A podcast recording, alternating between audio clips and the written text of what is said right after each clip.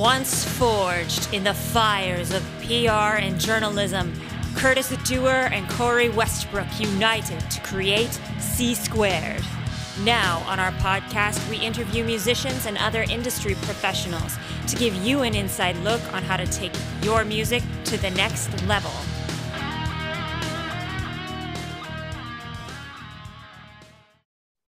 Hello, everyone. You are listening to the C Squared podcast with Corey and Curtis, hosted by Ghost Cult Magazine. We are here today with Dr. Todd Severin from Ripple Music, and he is here to talk to us about all sorts of things that come with running a label, booking, social media. He is a wealth of knowledge, been doing this for a while, so he's here to drop some knowledge bombs on y'all. And first, I just want to say thank you for joining us today. Well, thank you so much for having me. I'm not sure the quality of the knowledge bombs. Hey, you know what? Any knowledge bombs are good knowledge bombs because let's face it, I'm kind of questionable when it comes to my knowledge bombs, maybe. Can we reframe it to maybe like knowledge firecrackers? Knowledge firecracker, or those little. Do you remember those little popper things that you throw on the ground? Knowledge poppers. That's it. Yeah, knowledge poppers. There we go. Instead of bombs. I love it. So for people who may not know who you are or what you do, would you mind just giving like a brief nutshell version of everything that you've been working on and all the things that you're involved in? By that, I suspect you're referring just to the music industry, right? Well, yes. I mean, if you want to go into the other stuff, sure, why not? But yeah, the music industry is probably the best place to start. Okay, so like my bowling championships, we can just leave out of this, right? Which I'm teasing. No, I want to hear about this. I'm a CEO and founder of Ripple Music record label, which is one of the underground record labels in heavy psych, doom, stoner, a little bit of metal music. We've been doing that for about 12 years now. Also editor-in-chief and founder of the Ripple Effect blog, which has been running now for 15 years. We also have publishing, which is Ripple Songs, and I started something called Heavy Ripples Distribution, which was a way to kind of help bands who are not part of the Ripple Music family to get their music distributed. And that's something I've been running for about 8 years, which is a nonprofit way of just getting the music out for bands and for other labels who need some help. Mm-hmm. And Curtis, you have your follow-up face on. I have my follow-up face on, but I thought you were going to do one. So basically, Todd, can you also kind of go into how did it kind of like transition from the blog over to a label? Can you go into that more depth? Sure. So just a tiny bit of backstory. Always been a music junkie, can't play a lick. My best assets would definitely be not holding an instrument, if there's anybody who would ever want to be in that room. So I've always been. I'm same. I'm the same. Yeah, it's I love it. I own them. I excel in guitar singing and air drumming. Yep. Nice. Nobody has ever played a tennis racket nearly as well as I do. Oh, that's awesome. It's a hard instrument. I mean, there's so many strings. I can play two lead parts at the same time. It's pretty phenomenal. So I've always been a little bit more of an appreciator and a behind the scenes kind of guy. I was a radio disc jockey for 5 years back in Los Angeles. And so I just came into this with a big love of music and a sickeningly large record and CD collection. And by that, I mean, like buy a new house, it's time sort of large. That's awesome. And so my buddy is a guy named Pope. And he used to be lead singer in a band called Blind Justice down in San Diego. They're kind of a crossover punk metal thrash band back in the days when crossover was starting to become a big thing. And they had a little bit of success in their area. And we decided we were going to start a zine. We wanted to do a good old-fashioned printed zine, which was going to be called The Ripple Effect. And the entire idea is that he has a huge collection of music, as did I. We were going to write about the stuff that's in our collections that perhaps people missed. The whole idea was to make ripples about stuff that had been forgotten, didn't get the proper PR push, because Lord knows PR is the most important thing to get people to hear music. And it has red flags. I'm sorry? And there's red flags with them. Yeah, only a few. Yes.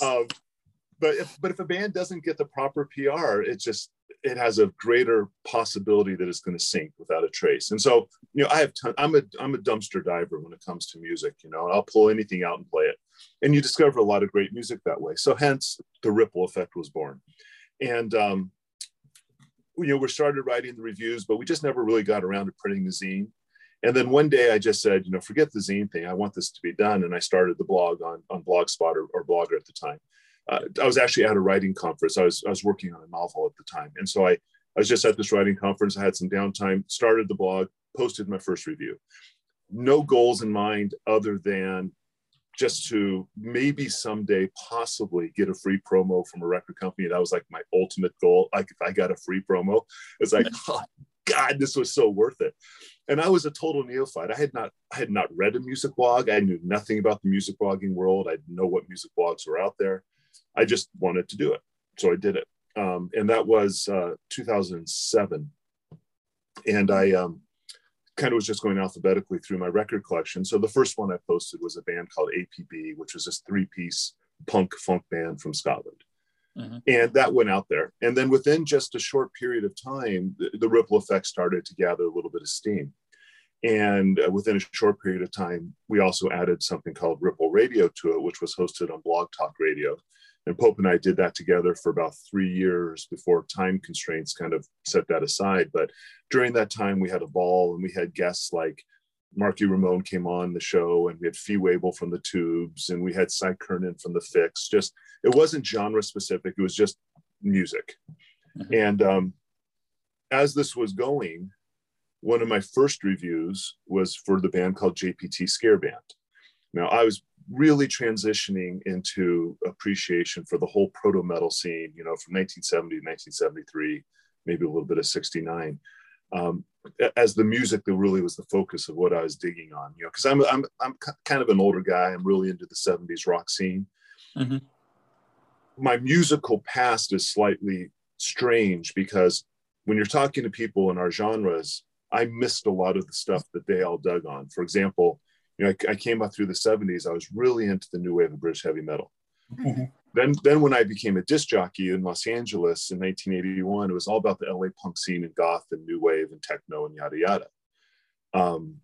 But then when things like thrash came out, which then kind of eventually grunge came out afterwards, I missed those completely because I was in medical school and there was just no time to listen to any music at all.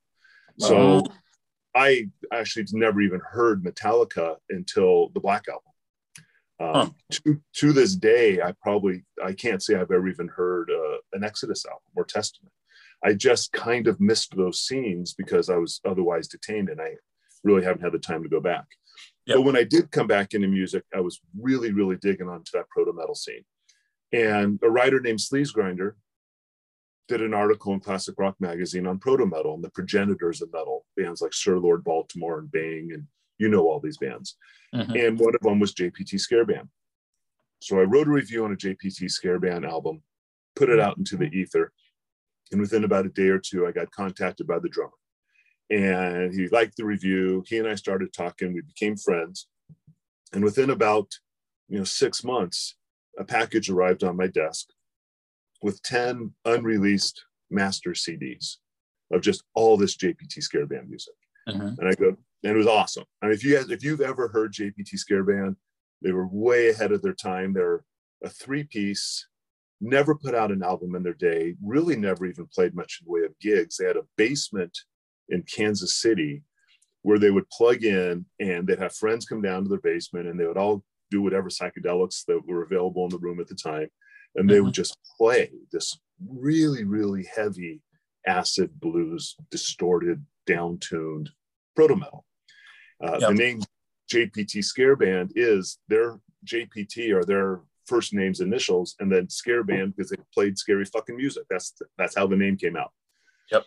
And so I got all these CDs, and I said, dude, I can't. What do you want me to do with this? The music's great. I can't review this. It's not out there. So what's the point?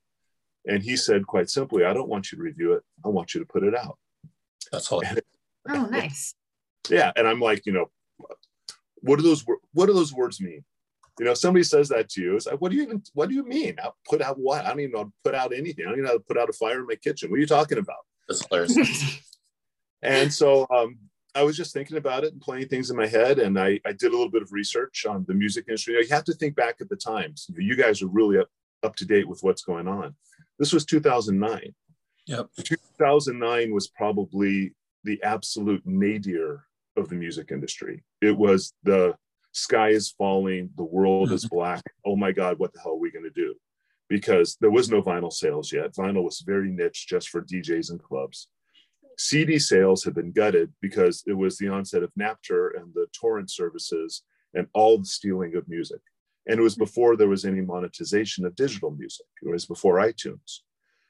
So it was the black hole of the music industry. So I decided that'd be a great time to start a record label. And so everything's falling apart. You know what? Let's start a record label. Yes, yeah. And I say that, you know, mildly facetiously. A lot of it was complete ignorance and obliviousness, because I'm kind of that way. I'm going to do what I want to do, and I'm going to make it happen no matter what the situation is around me. Yep. But the flip side to this whole thing was, as the model was falling apart, I no longer had to follow the model. And it created an opportunity. Everything in this world's an opportunity. A situation is a situation. How you work with that situation will determine how you're going to do. Yep. So to me, it became an opportunity to throw away the old model. And like I said, I'd been researching it because I had to learn, what's a master? How's a master different than a final mix? How do you make a plate? What is a plate? You know, I didn't know any of this stuff. You know, I'm an eye surgeon. You know, they don't teach us that in medical school. Yeah. So that's not part of your rounds? I mean, it is now. Yeah. I see a couple patients, stop by a vinyl pressing plant, do a little surgery. Yep. People come pick up their glasses and a vinyl at the same time. It's a beautiful synergistic model, really, truly is. That's awesome. So to me, it became an opportunity to do things totally differently. So if you think back, our first record came out in 2010, which was well before the vinyl resurgence. And our very first release was a double LP J.P.T. Scare Band. Acid Blues is the white man's burden. Like I said, double LP gatefold, two-tone psychedelic vinyl. Fuck what's going on in the world, I'm putting this out. And we did. And it sold out, and it launched us on our way. So that's how the label started. I never went into this with goals of starting a label. I had a band that I loved send me stuff and tell me to do it. And I did it. I want to follow up before Corey does, just out of the curiosity, what was the actual cost that you had to put into starting the label then, if you were doing all that? Well, in truth, startup costs were quite a bit. And again, part of it has to do with what the timing was. Yeah. You need contracts. Yep. You have to have artist agreements. Yep. And so I worked through a friend of mine to get to a music attorney to get artist agreements. And in 2009, the concept of what I wanted to do with a label didn't really exist yet. And what I mean by that is I wanted to create a label which you would definitely say is a true artist-friendly label, a complete 50-50 split between the bands and the label, where the label carries most of the brunt of the costs and the bands get most of the reward for their music. And part of that meant that I was never going to own a band's music. I didn't want to own their masters. I didn't want to take their copyrights, because Lord knows that's their creation. It's their baby. They've worked their ass off to it. You turn it over to a record company. You know, I just keep thinking about Taylor Swift right now. And when she was a young girl and she had signed this agreement with Scooter Braun, you know, she right now, as a young woman, is fighting tooth and nail to get back control of her own music.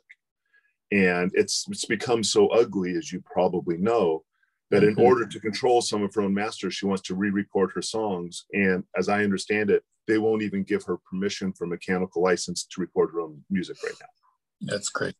Right. And that's the old model. That's the way the industry's been. And the reason is because it creates tremendous value for the labels. Well, let's face it, I have a day job. I wasn't going to do this as my living. In fact, I've had the luxury with Ripple of every decision I've made, I've never actually had to make money at it. Yeah. And that frees you up to try a lot of things that a lot of people perhaps might not try.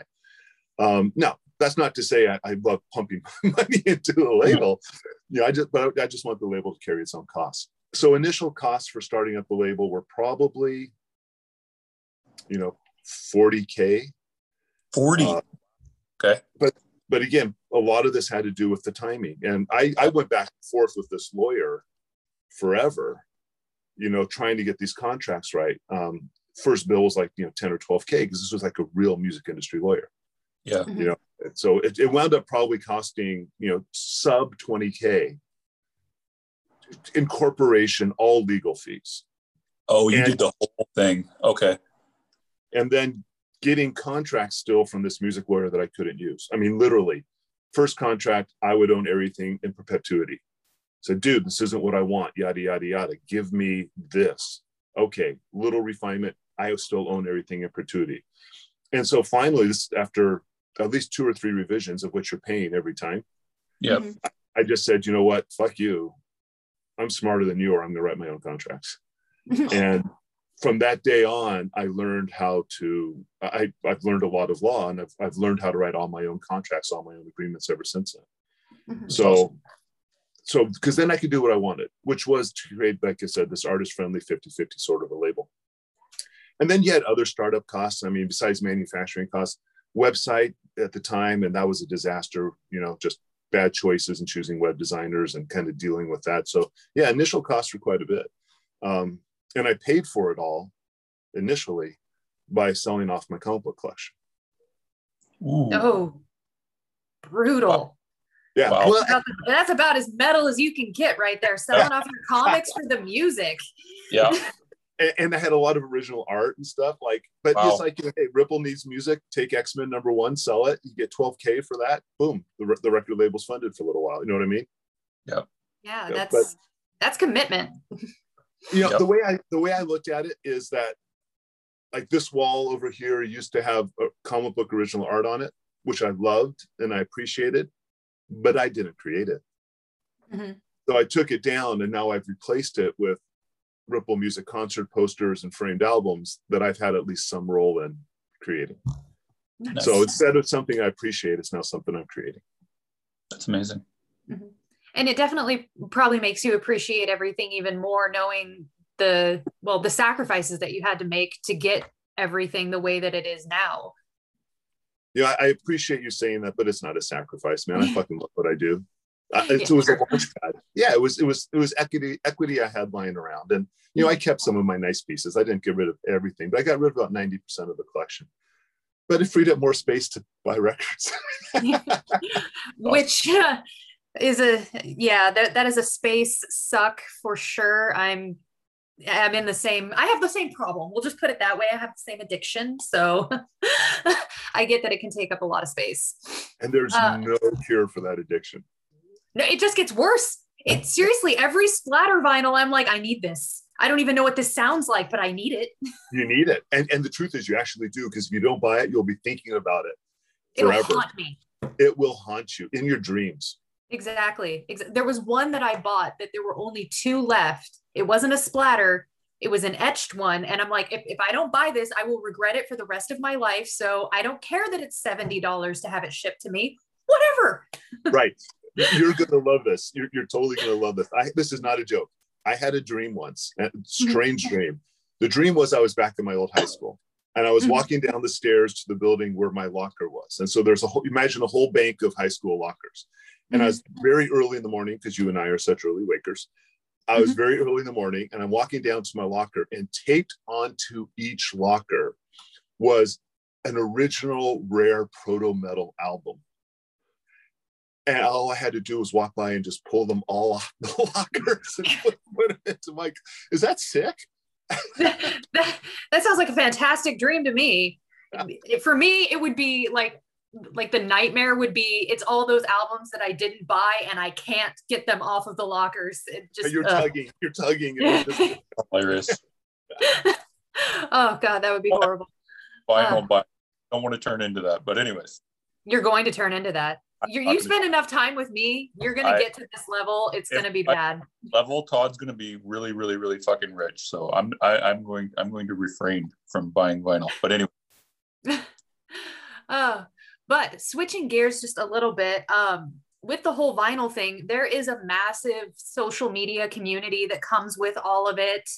And I mean, I know you have the Wave Riders group, I'm part of it, and you guys have your own social media accounts. And can you just talk a bit how you keep everyone engaged and kind of this very, I don't know, engaged community that comes with being so heavily involved in vinyl? Yeah, I mean, absolutely. As you know, vinyl collectors as a subgroup love nothing more than to talk about and share their vinyl records. Yep. You know, it's half the joy. I mean, finding like some, you know, really rare 1973 psychedelic record for $80 is one thing, but finding it in a dollar bin is another thing, right? Yeah. And, I found a copy of Kiss's Destroyer album for like $3 at Goodwill. I was so happy. Sure. But part of that happiness of finding it is then sharing it and say, look, I got this for $3, you know? So there's a very large engaged vinyl community. And I do participate in all that because I got a lot of records and I love sharing stuff. It's kind of like the idea of the original ripple effect. You're sharing the music and trying to get people to pay attention to things they might want as well. Now, Wave Riders is slightly different because Wave Riders it's not a vinyl group. Wave Riders I started just as a group for people who are interested in ripple music, to talk about all things related to music, not just ripple. Ripple to me, of course, is a huge part of my life and it's a big thing, but in the world of music, in the world of people's lives, I mean, ripple is this tiny little, you know, little speck. So you get people in who have this common interest in ripple and what we're doing. And that's fantastic because there's really a lot of love and support for this concept of what we're doing with Ripple. But then open it up so people can talk about other sorts of things. You know, the Ripple might be the way they came together, but there's lots of great labels in the underground. There's lots of great bands. You guys know that. You work with a lot of them. And the scene itself, and by now I'm not talking to vinyl collectors, I'm talking the music scene, the underground scene that you guys service, that Ripple is a part of, the stoner doom, heavy psych scene. Everything that we do with each other to bolster the strength of that scene makes everybody within the scene stronger. And the entire concept is to get the music heard. I mean, most of the bands you're working with, nobody's making a lot of money at this. People aren't in this for the money. I think that most of the bands who are jumping in don't have these ideas that they're going to be up on stage in front of 80,000 people at a festival in Brazil. Yep. Some might, which is awesome, and always hold on to the dream. But a lot of these people actually are married and they have day jobs and they have kids, and that's not their goal. It's a fantasy in their mind, but they get that same thrill playing in front of 100 people in a local club, and they're doing it because they love it. But the whole scene needs to get heard. Because that band that's playing in front of 100 people might be making some of the best music that's come out in ages. And people outside in the mainstream who don't have awareness of what's going on will never hear about it. So what we need to do is get the whole scene to completely continue to lift itself up so that it can permeate to a larger spectrum of the mainstream, if I can use that, even if it's mainstream heavy rock or mainstream, you know, heavy metal audience, just so the music can get heard. And then perhaps, you know, that band could get picked up by somebody who was on tour and they have a chance to play in front of 4,000 or 5,000 people and get, you know, their dreams realized to some extent, but more importantly, get the music to be heard. Because that's what their legacy is going to be, is their music. So we only got about 15 minutes left, so we've got to go through the next three as quickly as we possibly can. You're really saying I talk too much. Go ahead, say it. What I'm saying, Todd, is you're giving a ton of knowledge firecrackers, knowledge poppers. But I just realized we only have like 15 minutes left, so we got to get through these next three because I really want to know about them. Which is number one, sales. So you guys do pretty well with your sales of your records, correct? Yes. Okay. So what do you guys do that makes it so that way you guys can sell your product, but most labels can't? If that makes sense. Well, yeah, that's a loaded question. Some of this will go back to Corey's question about Wave Riders and social media in general, which I avoided. Okay. The whole goal of social media is it's an opportunity that bands never had in the past to interact with their fans. In the 70s, when I was growing up, Corey, when the Kiss record came out, sure, I was a member of the Kiss Army, but to understand and interact with Kiss, it was impossible. I had to read about them. Yeah, you weren't going to talk to Gene Simmons. No. Probably still aren't, but... no, probably still aren't, but... But there wasn't even the opportunity. You could write to a fan club kind of at the best. Right now, bands and labels have that opportunity, and it's sitting right in front of them every day, and it's social media. And most... if I can say this, most bands and labels don't necessarily know how to use it properly. Their goal is constantly focused on selling, buy this, I got this, here's my record, buy this, yada, yada. People pop onto social media for entertainment and information. They don't pop on to be sold to. They will buy because they're engaged and they're interested in what's happening. And so we have this forum, and that's what Wave Riders became to me, is a forum to interact with fans, engage them, see that there's something behind this label. We're not just this big black box record label like Capitol Records was back in the day in a record-shaped building. I'm a dude in my home office doing what I love, and I want to share what I love with people. So if there is something perhaps that I do differently than other labels, is the way I engage fans. Mm-hmm. You know, you talked about the question of the day that I do at Ripple, I mean, at Wave Riders. That simply was a way that I could constantly be engaging fans, and it became fun. It became challenging because I got to come up with a new question every day, but it became something which became really engaging, and you see the fans talking about music. Now, I just think that overall engagement keeps people interested in what's happening with the label. And the other half of that question has to be that, you know, we put out kick-ass music. Of course. Corey, do you want to ask a question on that before I go on the next one? I did not have a follow-up on that one, but I did just want to say that, to emphasize that creating that emotional engagement, that emotional investment with the fans is an unbelievably powerful tool that more bands really should take advantage of. I've seen it, like some of the most successful bands that I know personally have no label. They don't have anybody but them really doing anything. And it's because they're so well connected with their fans. They don't need it anymore. They've just built this army that supports them. Bloodywood is probably the prime example of that. Right. Yeah. Or I would say All Them Witches, another example, band that's done it all on their own. And there's so much a band can do, and they just need to, the whole concept of the concept of the record label industry collapsing opened opportunities. It wasn't a down, it was an up. A band now has the ability to engage in a way that you never could have in the past. I keep telling bands, turn on the camera in your rehearsal space, start playing some riffs, ask the fans, do you like this riff? What do you think of this one? How do you, which of these riffs do you like better? You don't even have to take their advice, but get them interested in it. And you might find that they open up your mind to something you hadn't thought of before. And they're going to take ownership then in that song. And you bet they're going to be interested when the final version of it comes out. You got to get people to be engaged, like you said, emotionally. And it's a deep, from the heart. They want to have ownership in you as a band. They want to be a part of it. My thoughts.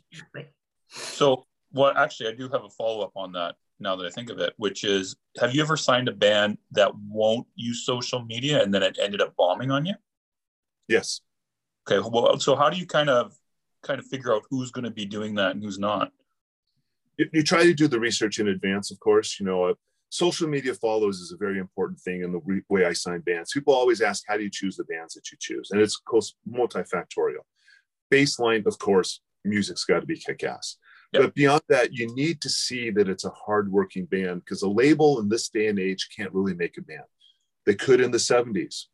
AM radio promotion could bust a band open. You know, when FM became a big thing, you could still bust a band open just by hardcore advertising and promotion through radio. We don't have AM radio anymore. There's no longer a single vehicle channel by which people get their entertainment or their music. It's 1 billion podcasts, 1 billion shows, terrestrial radio, internet radio. It's all over the place. So you can't just say, hey, if I can break it on WKRP, this band's going to be huge. It just doesn't happen like that anymore. You like that reference? I got it. Did you get it, Corey? Might be too young. I'll talk later. So you need the band to be a hardworking band. And that's something that if anybody's listening, that the bands really should pay attention to. I do look at their social media following. I want to see how many numbers they have. If the band's been out for 5 years and they have 300 followers on Facebook, they're not doing it right. There's something wrong there. If they have, 9,000 followers, okay, wow, that's something impressive. But that doesn't mean anything. For all I know, they bought the 9,000 followers. So then I need to see how they're engaging with their fans. How often are they posting? Daily posting. I want to see it. Or at least very frequent posting. And just as importantly, what they're posting and what the fan response is to their posting. If a fan's got 9,000, if a band's got 9,000 fans and they post and 3 people like it, again, means that means they're not. Those are bought. Yeah, totally. So all of the social medias. Now I don't do TikTok, but you know, Instagram, Facebook, Twitter are my main formats. And I like to see how the band's interacting. And you will see bands that, you know, otherwise you might think of could be smaller bands have tremendous social media following, tremendous interaction, and they're going to do something that way. And then you also, of course, want to see how they're playing out, getting out to play shows. You just want them to be a hardworking band. Mm-hmm. Cool. Definitely. And Curtis, did you have another follow-up? No, I was waiting for you to see if you did before we went on to the next one. Nope, we can go on to the next one. Let's talk about it then. You go ahead. Which is, we touched on this a little bit before we got on the call, but PR red flags or industry professional red flags as a whole. In your, you know, long career working in music, what are some red flags that bands should look out for in, you know, modern day when they're working with either PR professionals, management, or really any of the industry people?